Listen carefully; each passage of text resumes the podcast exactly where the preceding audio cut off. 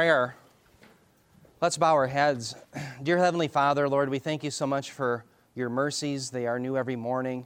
We thank you that we could gather together here at Gospel of Grace and to uh, really learn more about you through your word and also through the understanding of logic. And I do pray, Heavenly Father, for my brothers and sisters that they would think well upon this material, that I'd be able to communicate it well, and so that we'd all be equipped better to contend for the faith, but also to understand who you are through your word. And we ask all of these things in Jesus' name. Amen. Now, this morning, as you can see, we're going to be starting formal logic.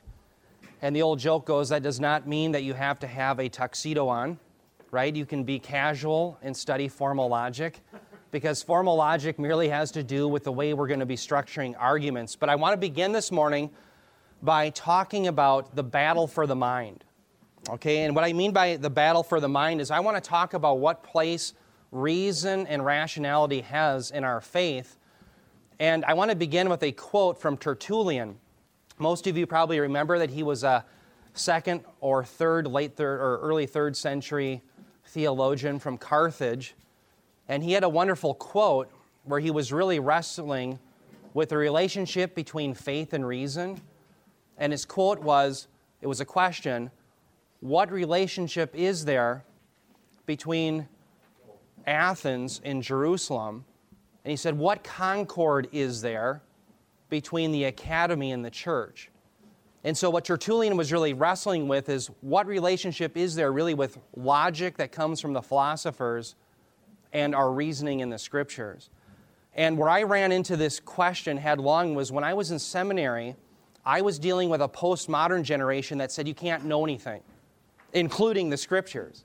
So when I said, oh, yes, you can know, in fact, you're bound to know, Jesus says in John, was it 1248, Bob?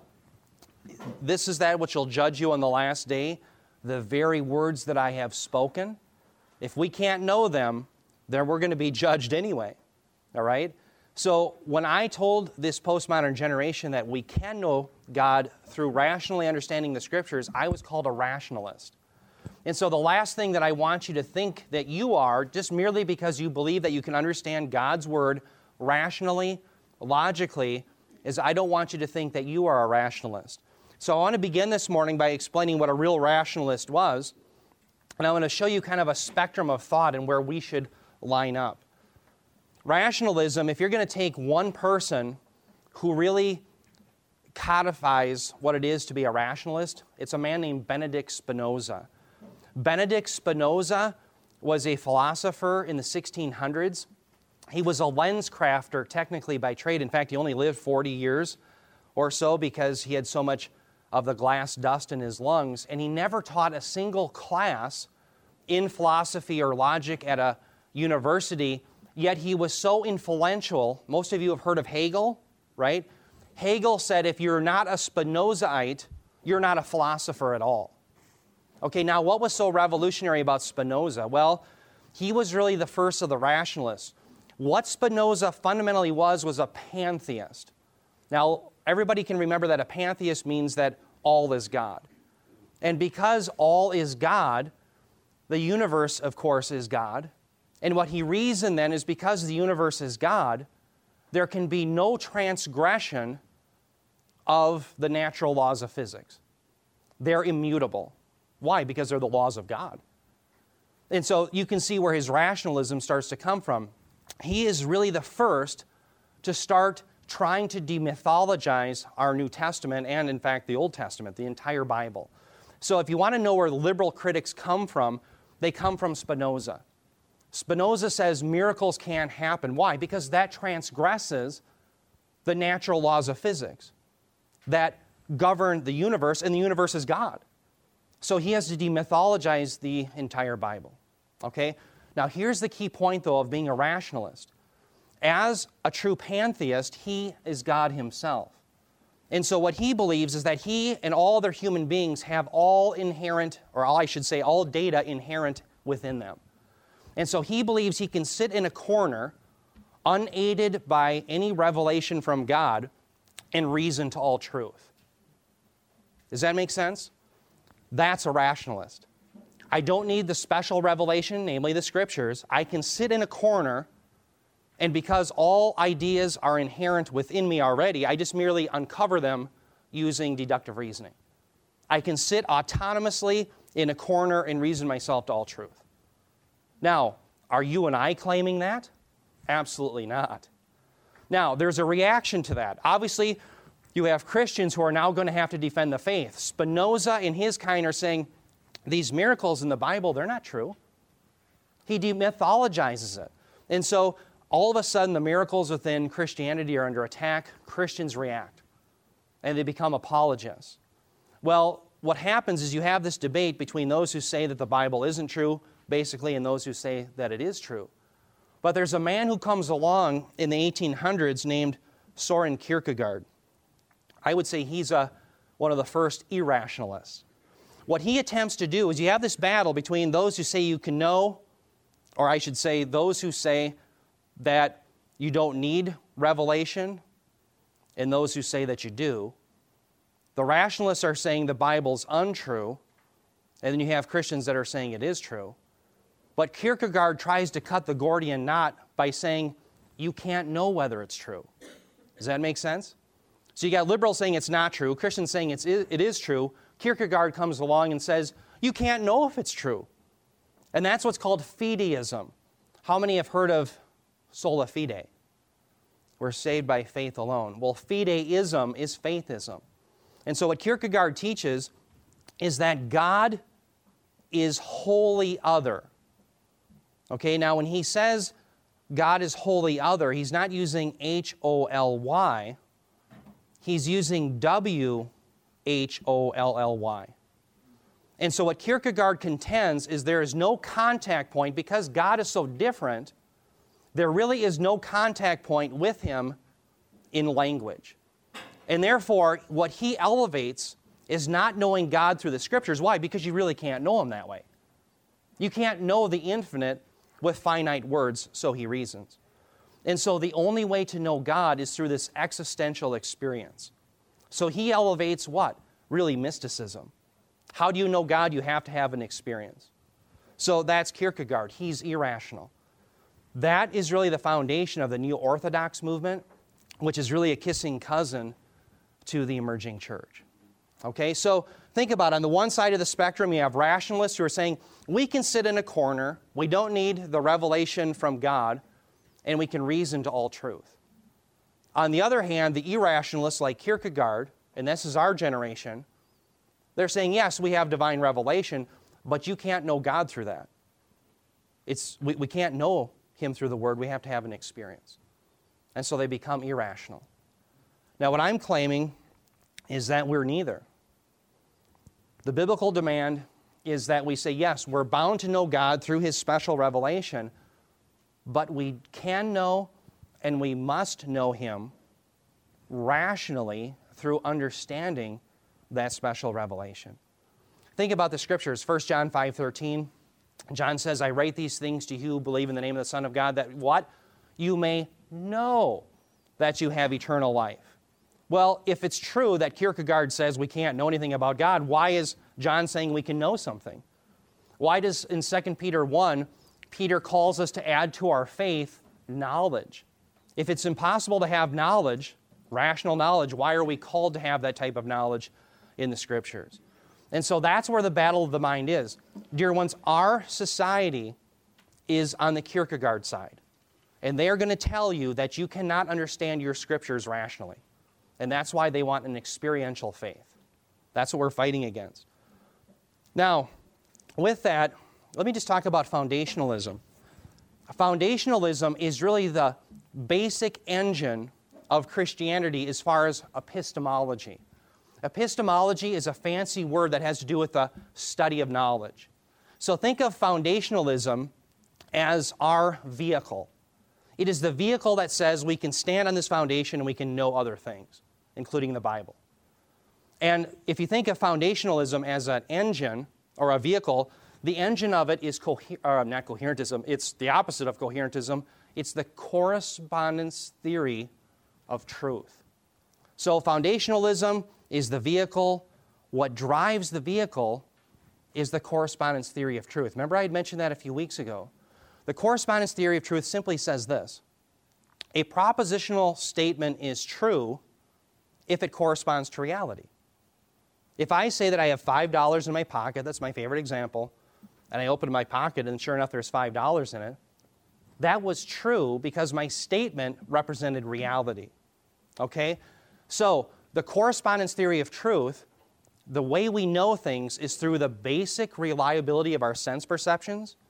Notice I didn't say the perfection of our sense perceptions, but the basic reliability of our sense perceptions and the laws of logic. We have the law of non contradiction, the law of identity, the law of excluded middle, the law of rational inference. And what these laws do, along with our sense perceptions, is they enable us to stand on this firm foundation and reach up and know other things. Well, foundationalism is firm, even if my PowerPoint presentation isn't. So, the idea then is we can stand on that and know other things, including the scriptures. So, there comes along this postmodern movement that's taking our foundation out from us. That's what the battle's all about. They're taking foundationalism and they're throwing it to the wind and they're replacing it with a different system called coherentism. Now, coherentism is not built on the correspondence theory of truth. You and I say something is true if it corresponds to reality. The postmodern coherentist system says something is true if it's socially constructed and agreed upon by the community. It's a socially constructed reality. Now, what's the problem with that? Well, you can have a, a society or a group of people who can agree on a bunch of things and claim them to be true, but are completely missing the real world, completely devoid of reality. Are you with me? So, a great example of what coherentism is it's a structure and a belief system held by a community that has nothing to do with the real world. They're in la la land. And a great example of it is an example that Bob uses in some of his writings, and I think maybe a video or two. And it's the example of Monsters, Inc. Would you share that with everyone? Yeah, it's a kids' movie that is predicated on the silly notion that when kids have nightmares, it, it fuels the energy for this city that, that, that they're in.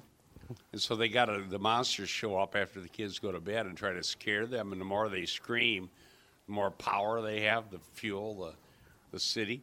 Well, the whole thing's absurd, but if you watch it, the thing that makes it an interesting movie that'll keep you watching is the coherence.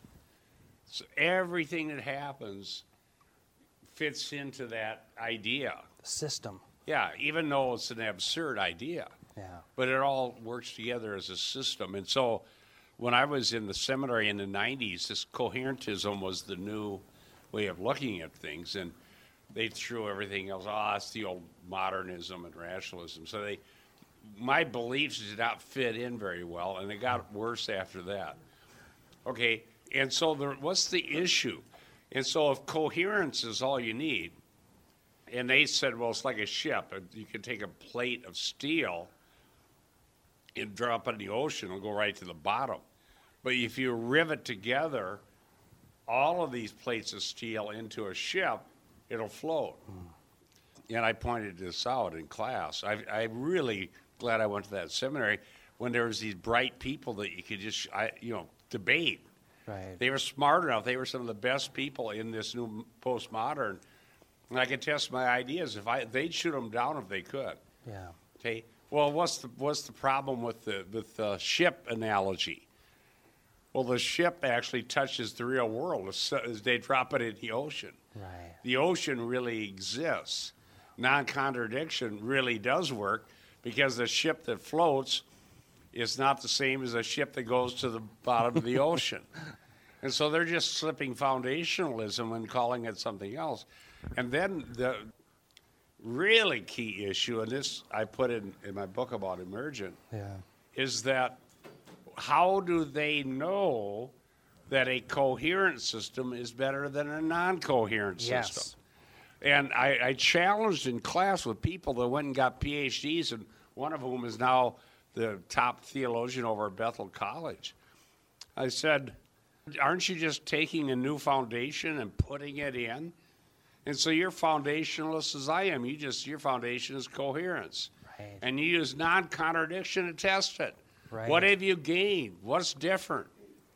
Th- They thank you. nobody, not the professor, not these brilliant students, not the people who are now running Bethel College and Seminary, some of whom were in that class as fellow students. No answer. Exactly. Debated Doug Pagitt. No answer. Wrote a book about it that I gave to the emergent people. No answer. And you know, Bob, the reason is why none. there is no answer. There is exactly. no answer. What Bob God did is God made us with the tools Yes. that we need to live and survive as creatures made in God's image on His earth, Yes. seeing real things, understanding categories. Now, this may sound real heady, and It's not. uh, I knew issue. going into it that my book wouldn't sell very many copies because most people don't want to deal with things on this level, and they don't have to. They're, they're very well just to go forth and realize that there's a difference between a thistle and a flower that you want, Right. okay? Postmodernity, so-called reaction to, it's, it's a poison pill. Can I tell you one more thing that's practical about Yeah, this? yeah. Because when I did seminars, different places in the country, the number one question was, well, who cares when it's not, it's not practical? Right. Well, it could be the reason that, for instance, in our town, St. Louis Park, there's this Catholic church that's absolutely busting at the seams with new people, young families, going into the Roman Catholic Church. What? Why? Evangelicals are going over to Greek Orthodoxy. They're going back to Rome. I wrote an article about it, and they called me. He said, "Yeah, we are going to Rome." One was a fellow student I had with me in Bethel Sem, because you don't need to know the truth. You want the pomp, the the circumstance, the high arching ceiling, the mystery, Experience. the romanticism, Yep. the incense. Who cares whether any of this is true? It doesn't have to be true. We just need to have this mysterious, romantic experience that makes us feel close to God. And, dear uh, saints, who we're losing is our children and our grandchildren. That's right.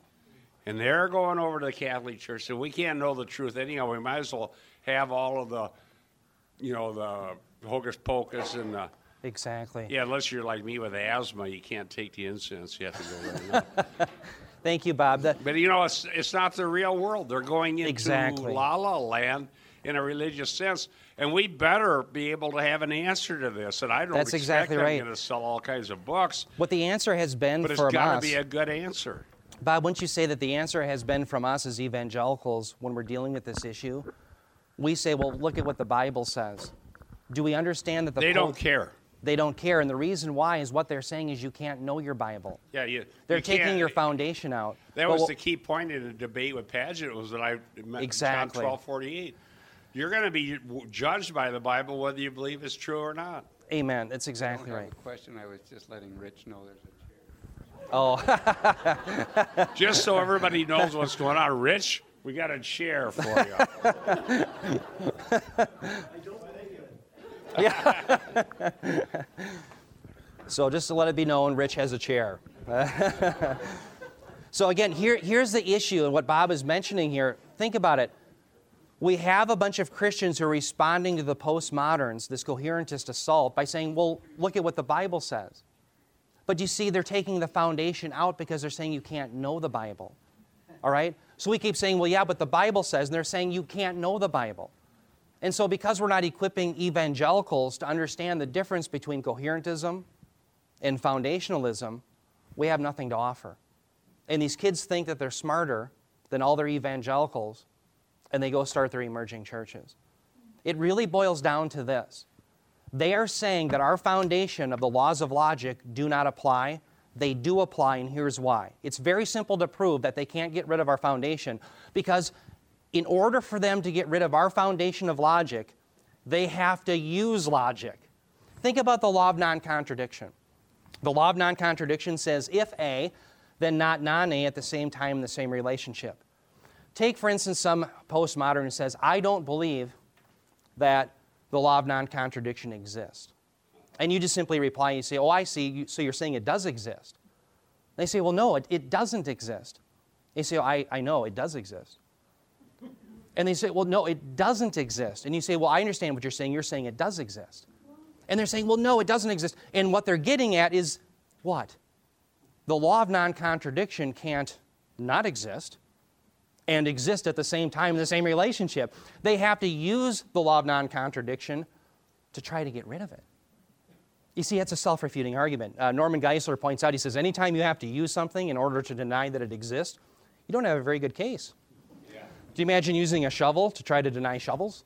Right? That's what they're doing. So it's a fool's errand. But unless we are able to point out the obvious, they're gonna, we're going to simply be those who say, well, the Bible says, and they're saying, you can't know your Bible. They're cutting our foundation out. Think about the law of identity. The law of identity says A is A. This podium's a podium. That's how we identify things. That table's a table. Now, let's say they wanted to deny the law of identity. All you ask is, well, what law? They say the law of identity. Well, which law? The law of identity. You're making them use the law of identity when they're identifying which law. You can't get around the laws of logic. You cannot. You can, as hard as you can try, you will not get around the laws of logic. Does that make sense? It's a firm foundation. We can stand upon it and know other things, including the scriptures. Why? Because we serve a God who has said in Isaiah 118, Come, let us reason together. Come, let us reason together. Though your sins be as scarlet, they'll be white as snow.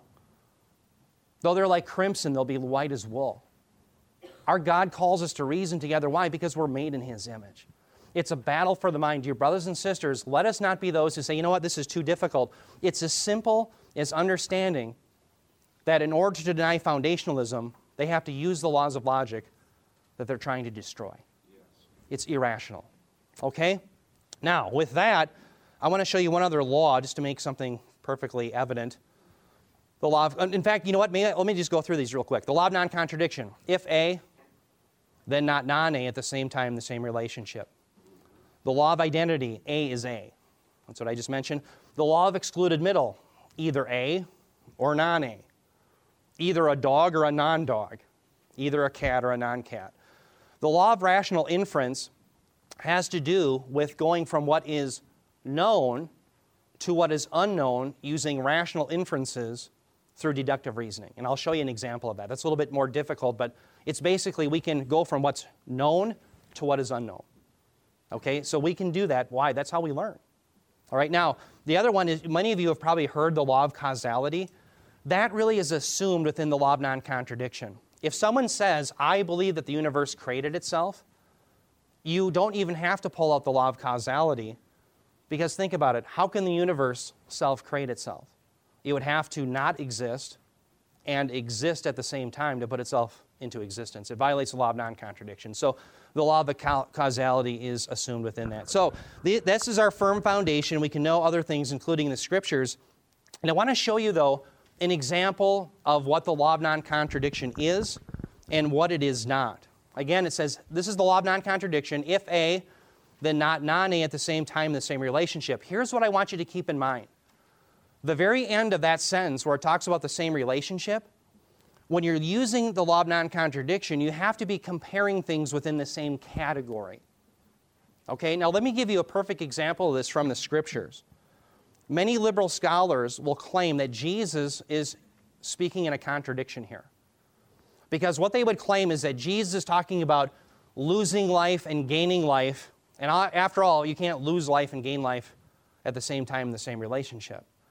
But when we're very careful, let me read the passage Matthew 16 25 we'll see that it clears up. It says, For whoever, Jesus says, wishes to, wishes to save his life will lose it, but whoever loses his life for my sake will find it.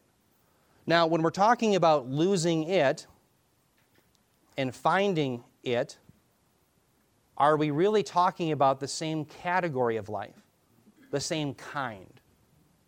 No, we're not, are we? When he's talking about losing it, he's talking about category A. That's our physical life. And so what he's saying is yes, there's one kind of life, your physical life. You're going to lose that if you follow me, or you may. But what are you going to gain? You're going to gain a different kind of life, category B, eternal life. So do you see how that's not a non, that doesn't violate the law of non-contradiction? because it doesn't violate the same relationship clause. clause. Okay, does that make sense? You have to be, yeah, Bob. One of the uh, things I noticed on a class like we're having here is that you know, people would wonder why do we need to even do all of this? It seems like kind of a waste of time. Um, and isn't this something away from the scriptures or whatever? This is necessary for our survival and for us to understand what's under attack. Yep. Okay, the the rationality that's necessary for survival on the face of the earth was established by God Himself in the Garden of Eden. Yeah. Okay, and it distinguishes humans from animals. Now, if you think that's not a big issue, it is. One of the more popular religions religions today is ecofeminism. They don't want to distinguish between humans and animals. Yeah. In fact, the warm fuzzies are just uh, the Gaia, the the goddess of the universe, is going to take care of us. But it's just it's immanence with no transcendent God. Now let's go to the Garden of Eden. So I want to show you that this is important from a biblical perspective to establish a biblical worldview. Okay. Now there was two things before the fall that shows that God intended humans to be rational and not instinctive like a beast. The first was the creation and demarcation of the tree of the knowledge of good and evil. A is not non A. A being the knowledge of tree of good and evil, non A would be all the others. Yes. And those categories are not fuzzy, they're hard and fast. Satan comes along and makes them fuzzy. If you want to know where all this stuff's coming from, it's coming from Satan. Yeah. He wants everything's relative, everything's gray, everything's fuzzy, there's no categories. Secondly, Adam named the animals. By naming the animals, you're creating identity. Yep. In other words, there's categories. A cat is a cat, a dog is a dog. They're not the same. Right. So by naming, you're categorizing, and then it makes it possible to function. Now, that all happened before the fall. Okay? The fall doesn't change that we're created in God's image, but it mars it. And what comes to be is thistles, confusion, lies, things that aren't fit with the world we put in. Postmoderns. Yeah. And so there's an attack against logic. So as Christians, we don't need to apologize that we believe that we use our rational man- mind. I grew up on a farm. Yeah. You can't say that a crop that you lost through a pestilence is the same as a bumper crop. Right. You, if you start thinking that way, you'll never pay your bills. Right. You'll never pull your weeds. Thanks, Bob. That's wonderful. Um, you know, when we talk about this is not an example of a contradiction right in this passage, because again, we're talking about two different types of life. Oftentimes, when you read commentaries, you'll see commentaries talk about contradiction, paradox, and mystery. And I just want to talk about those categories. A contradiction is a violation of the law of non contradiction. Okay, it tells you that you can't go there, you've made an error. Okay, that's not what happened here. Jesus did not make an error. All right, a paradox, technically, although we use it in our modern day oftentimes synonymously with contradiction, but a paradox technically is an apparent contradiction. Okay, in other words, what we would have here, I would say in Matthew 16 25, is, is a paradox. Now, it's an apparent contradiction, and what that forces us to do as the, the student of the Word is we look deeper at it. We say, I know Jesus doesn't err, okay? He is the Son of God, and so what am I not understanding here? But when you look at it more closely, the paradox clears up. It's not a true contradiction. Is everybody with me? Now, what's a mystery? Well, a mystery is something that we just simply don't have data for. Okay, we don't have, it's not been revealed. Okay, Paul often talks about, he says, Brethren, I tell you a mystery. Well, now he's revealing it and it's no longer a mystery. But sometimes people want to know how many angels are dancing on the, you know, the head of a pin. Well, that's mystery. We, we don't know any of that. Okay, so think about contradiction, it's absurdity. Don't go there. Paradox, an apparent contradiction, study it harder. It'll clear up. Mystery, we don't know.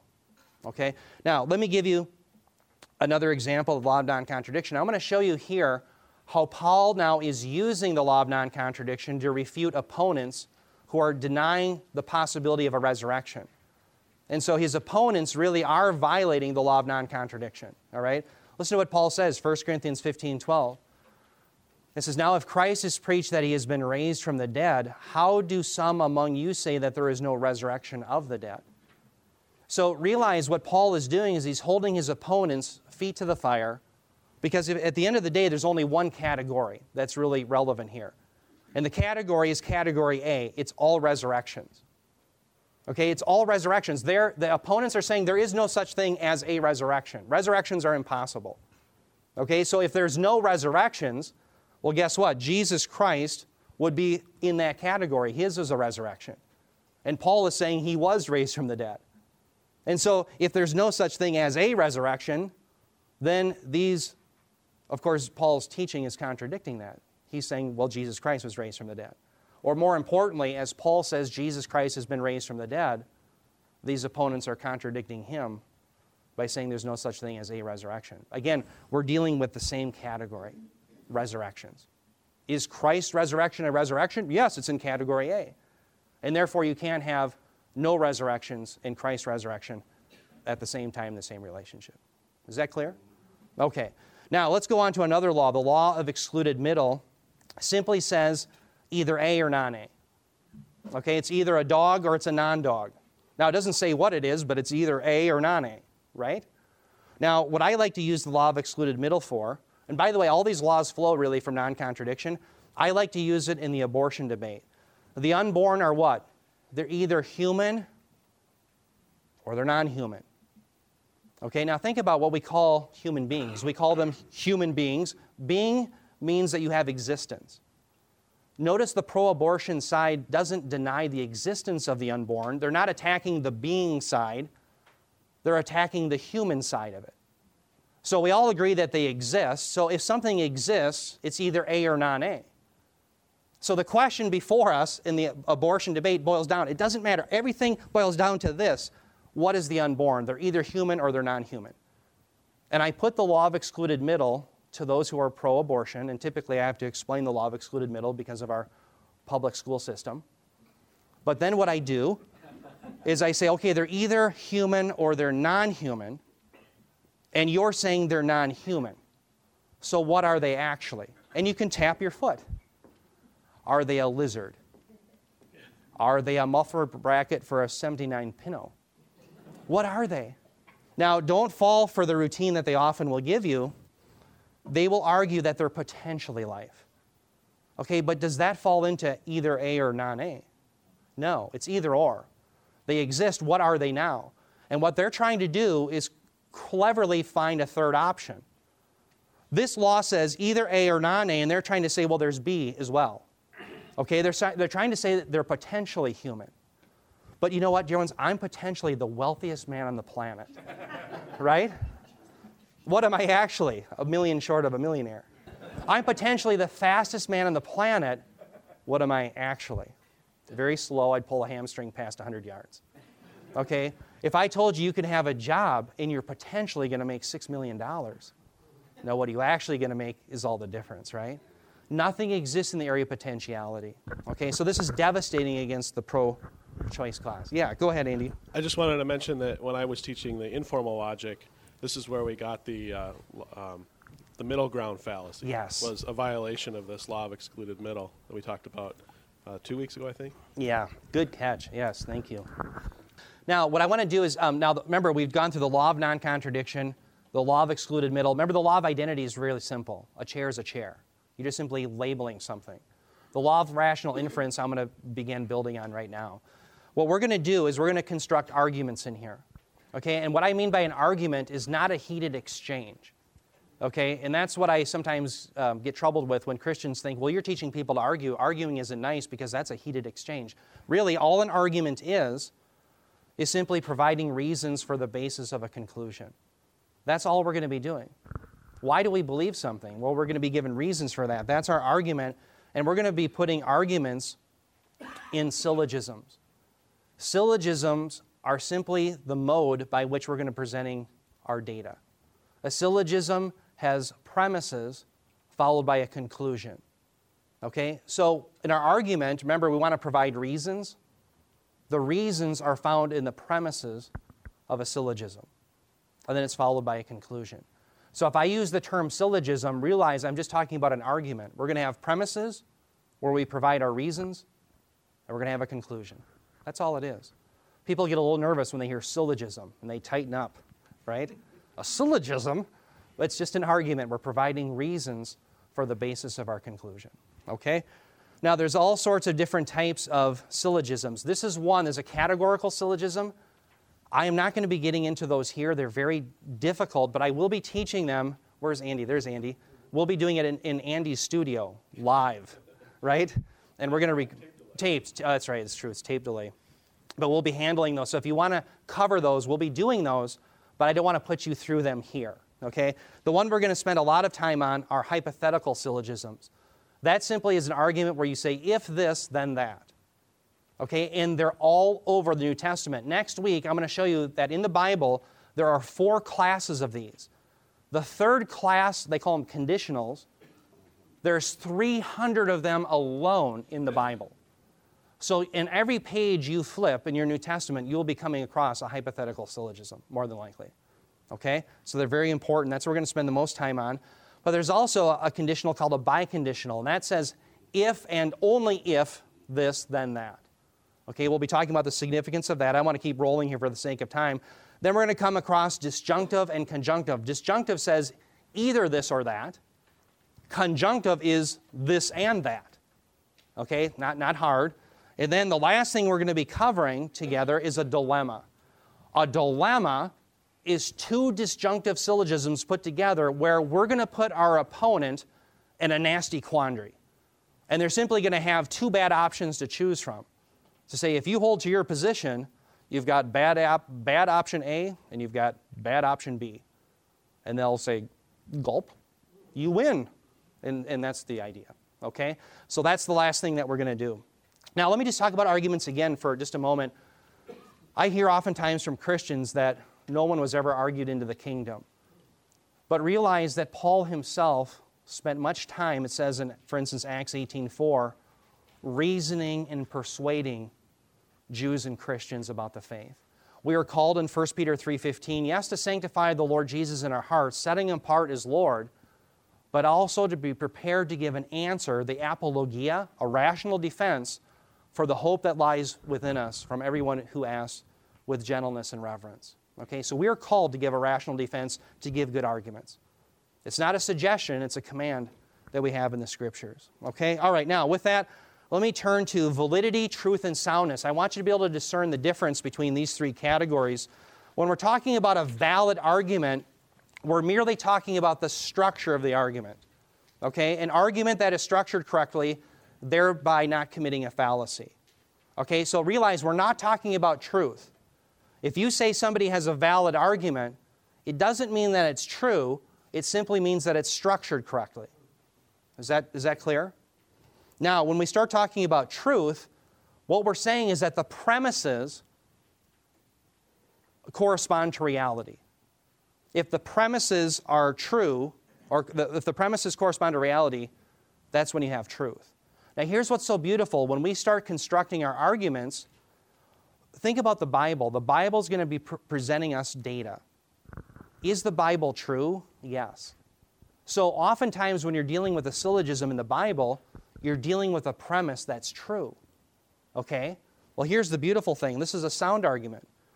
When an argument is structured correctly and its premises are true, the conclusion is necessarily true. Now you have a sound argument. So think about it. the Bible gives you premises and they're necessarily true because it comes from the Word of God. So if you structure your arguments in a valid way, using premises that come from the Bible, you will necessarily have sound conclusions. Does that make sense? Or sound argument? All right? And that's really what the law of rational inference is. Deductive reasoning is the basis by which we go from what is known to what is unknown. Okay?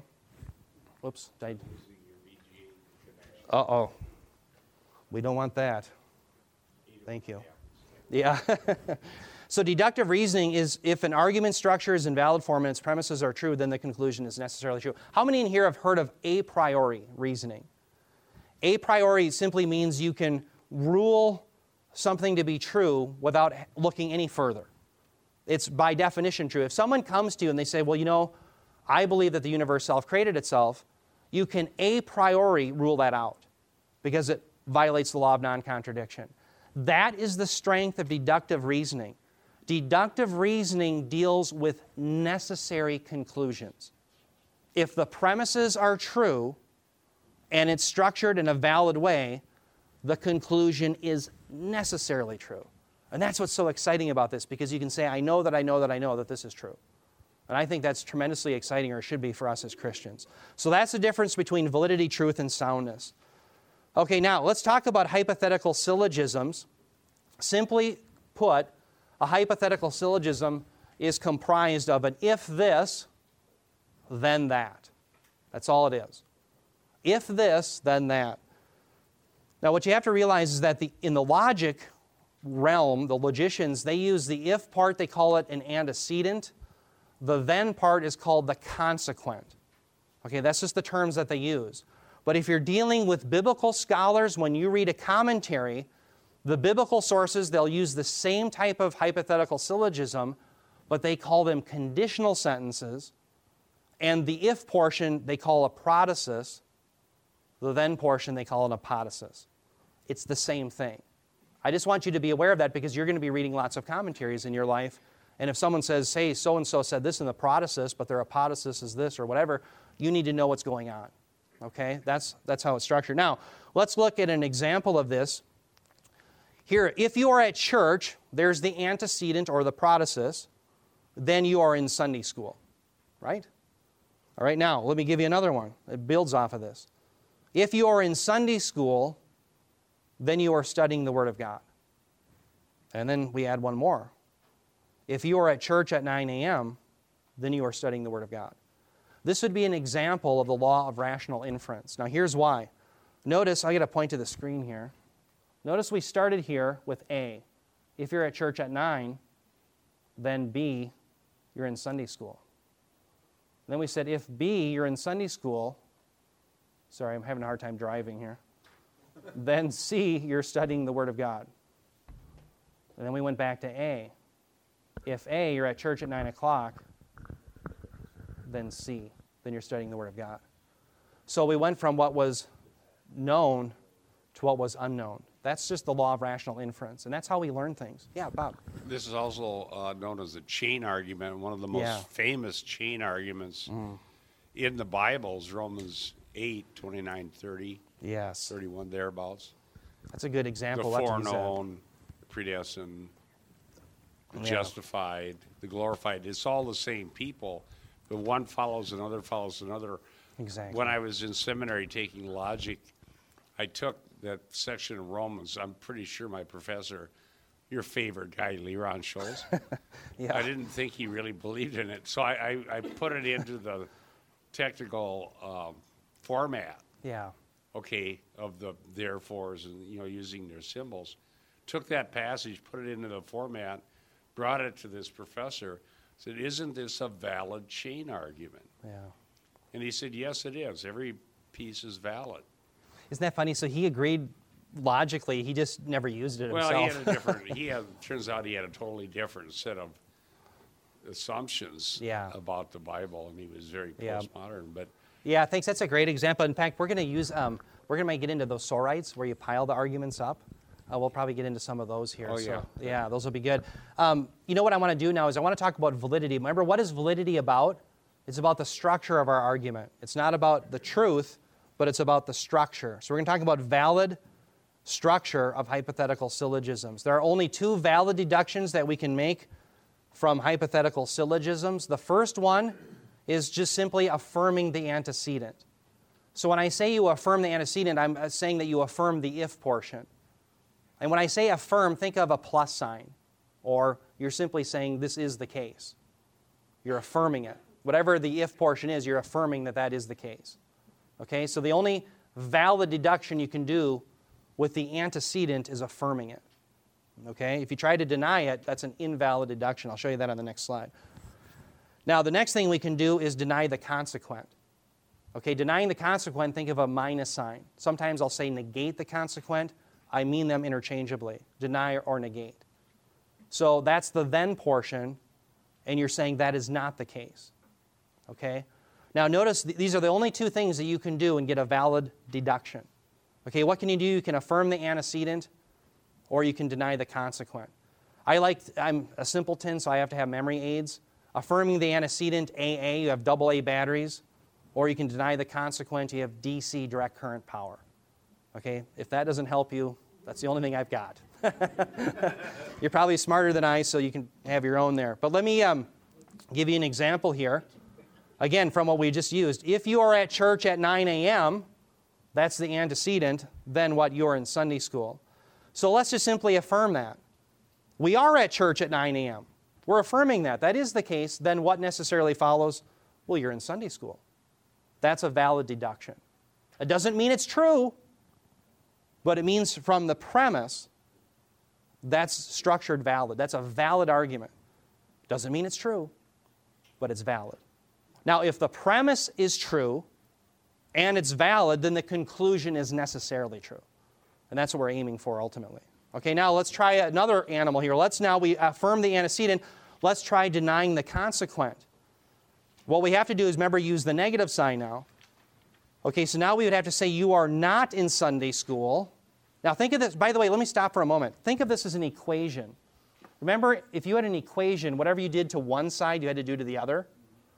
Well, you always begin by either denying the consequent or affirming the antecedent, but once you've denied the consequent, then you follow it over by doing the same thing to the other side. So think if you, neg- if you negate this, you have to negate that. Does that make sense?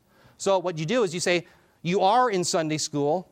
I'm sorry, you are not in Sunday school. Therefore, what? You are not at church at 9 a.m. Does that make sense? Okay, so whatever you do to one side, you have to do to the other. But the validity occurs with doing the right thing at the beginning. In other words, you have to either affirm the antecedent or you deny the consequent. That's all you can do. It's that simple. So, with that, let's look at some invalid deductions or fallacies. There's only two, as you can guess. Affirming the consequent. Now you're with AC power. You don't have DC power, you have alternating current, right? You're affirming the antecedent. That's bad, or uh, affirming the consequent. That's very bad. Or you can deny the antecedent. You're brought forward to the district attorney, the DA. Okay, how about that for a memory aid? All right, now let me give you an example. This is one that Bob had brought up while we were doing radio together, and I said, Hold it right there, Bob. You're a genius. I said, Hold that thought, and he gave it to me. And so I want to share this one with you. It's very good. It's a summary of Deuteronomy 27, 26, and Galatians 3:10. I'm just putting it in a hypothetical syllogism. This accurately reflects the data in those passages. Okay, I'm summarizing. It says, if you don't obey the law, then you are cursed. Well, let's think for ourselves a moment what error the Word of Faith movement performs when they would look at a passage like this. Think about in the Word of Faith movement, they end up really affirming the consequent. Okay, and here's what they would say they affirm the consequent, which would do what? They say, You are cursed, therefore you don't obey all the law. Well, wait a minute, is that the only reason that you may be cursed? You see, that's an invalid deduction. Remember in John chapter 9, you have the Pharisees are saying to Jesus, or I think maybe it was actually the disciples, they say to Jesus, Hey, why was this man born blind? Was it his sin or the sin of his parents? And what does Jesus say? It was neither. There's a third option it was to glorify God. It's a false dichotomy. Thank you. Yes. Way to pull it together, Andy. yes. So notice what they've done then in the Word of Faith movement is they committed a fallacy by affirming the consequent. They say, you are, it says, then you are not cursed. Or, I'm sorry, you are cursed, therefore what? You don't obey the law. That's a fallacy. Okay, now let me give you another one. This would be for those who believe in works righteousness. They would deny the antecedent. They would say you don't don't obey the law, which means what? You do obey the law, therefore what? You're not cursed. Does that follow? You obey the law, therefore you're not cursed? That's not an option in biblical Christianity. That would be an invalid deduction. Okay, is everybody with me? Does everybody see how those invalid deductions occur? Okay, I'm getting short on time here. Let me move right along. Um, by the way, I'm around all week. If anybody has any questions, say I'm really confused on this, call me. I'll help you through it. Or email me or call Bob or Andy. All right, let's get into some biblical usage. Let me show you an example from Romans in just a moment here. Hypothetical syllogisms, these are called conditionals. I already mentioned that in the Bible. Let me give you an example. Romans 4 2, Paul reasons this. He says, For if Abraham was justified by works, the then is implied. This is a classical hypothetical syllogism. If Abraham was justified by works, then is implied he has something to boast about, but not before God. Notice what is Paul performing here to this syllogism. Notice what's in white. He says, but not before God. What is he really doing? He's really denying the consequent, isn't he? That's valid. In other words, notice he, at the very the, well, the portion that's in green right here. It says that he has something to boast about, but Paul is saying he does not have something to boast about. He's negating the consequent or denying the consequent. So if he's negating the consequent, what's the result of that? Well, he's saying he does not have something to boast about, therefore, Abraham was not justified by works. Now, let me talk about the significance of this in your Bible study. Let's say you have a Bible study and you have just a few verses to go through and you use Romans 4 2 and you see this valid deduction that Paul makes. Think about the strength of it. Because the premises are coming from the scriptures, from Paul the Apostle, we know the premises are true. Paul makes a valid deduction, and therefore, what? The conclusion is necessarily true. Now, who is Abraham? He's being used by Paul as an example of all people.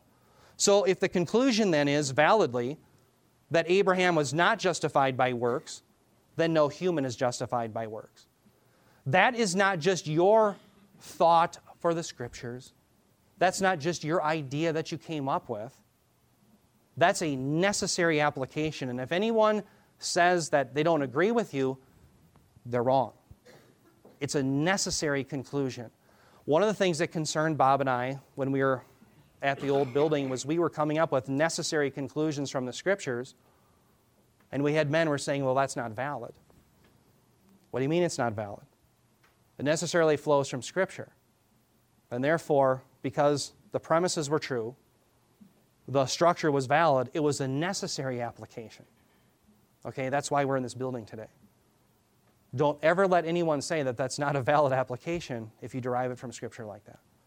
Okay, so you can look at these things, I think, and even help you with your Bible studies. Now, let me give you one more here for the road. Let's talk about this idea of perseverance. We as Christians believe in the perseverance of the saints. That is, that every true Christian who is elect, saved by God, will persevere unto the end by God's power. They will keep believing. But what we're taught in Scripture is that this perseverance is by faith. Notice I say not by mysticism or by sight. Okay, let me give you an example of this from Romans 8, and I'll show you where our handy dandy syllogisms come into play. Paul says in Romans 8 24 through 25, he says, For in hope we have been saved, but hope that is seen is not hope, for who hopes for what he already sees? But if we hope for what we do not see, with perseverance we wait eagerly for it. Now, what's very interesting is notice in the beginning of this verse, verse 24, Paul's talking about hope. But what we have to realize is the hope that he's referring to is really synonymous with saving faith. In the previous verse, verse 23, he's talking about really belief in the resurrection, the redemption of our bodies. Okay? But proof that hope is synonymous with faith, notice the, what he says. He says, For in hope we have been saved. Well, wait a minute, I thought we were saved by faith. Exactly. Hope and faith are used interchangeably. So you could literally say, For in faith we have been saved, but faith that is seen is not faith, for who has faith for what he already sees? Is everybody with me in the logic there? They're used interchangeably. All right? Now, notice this very interesting line when Paul says, For who hopes or who has faith for what he already sees? Let's stop there for just a moment. Bob has mentioned this a few times in the early part of Galatians. Think about the Israelites. In Exodus 32, the Israelites are Mount, they're at Mount Sinai, and Moses goes up to be with the Lord. And what happens is they immediately fall away. They can't see Moses, they can't see God, and they want to live by sight, not by faith. They're mystics. They have to have tangibility. So, what do they do? They build their tangibility, don't they? They build their golden calf.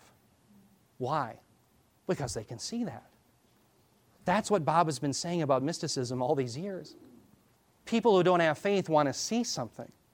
Okay, now what we're going to do is let's perform a valid deduction. Let's deny the consequent in this hypothetical portion of the sentence.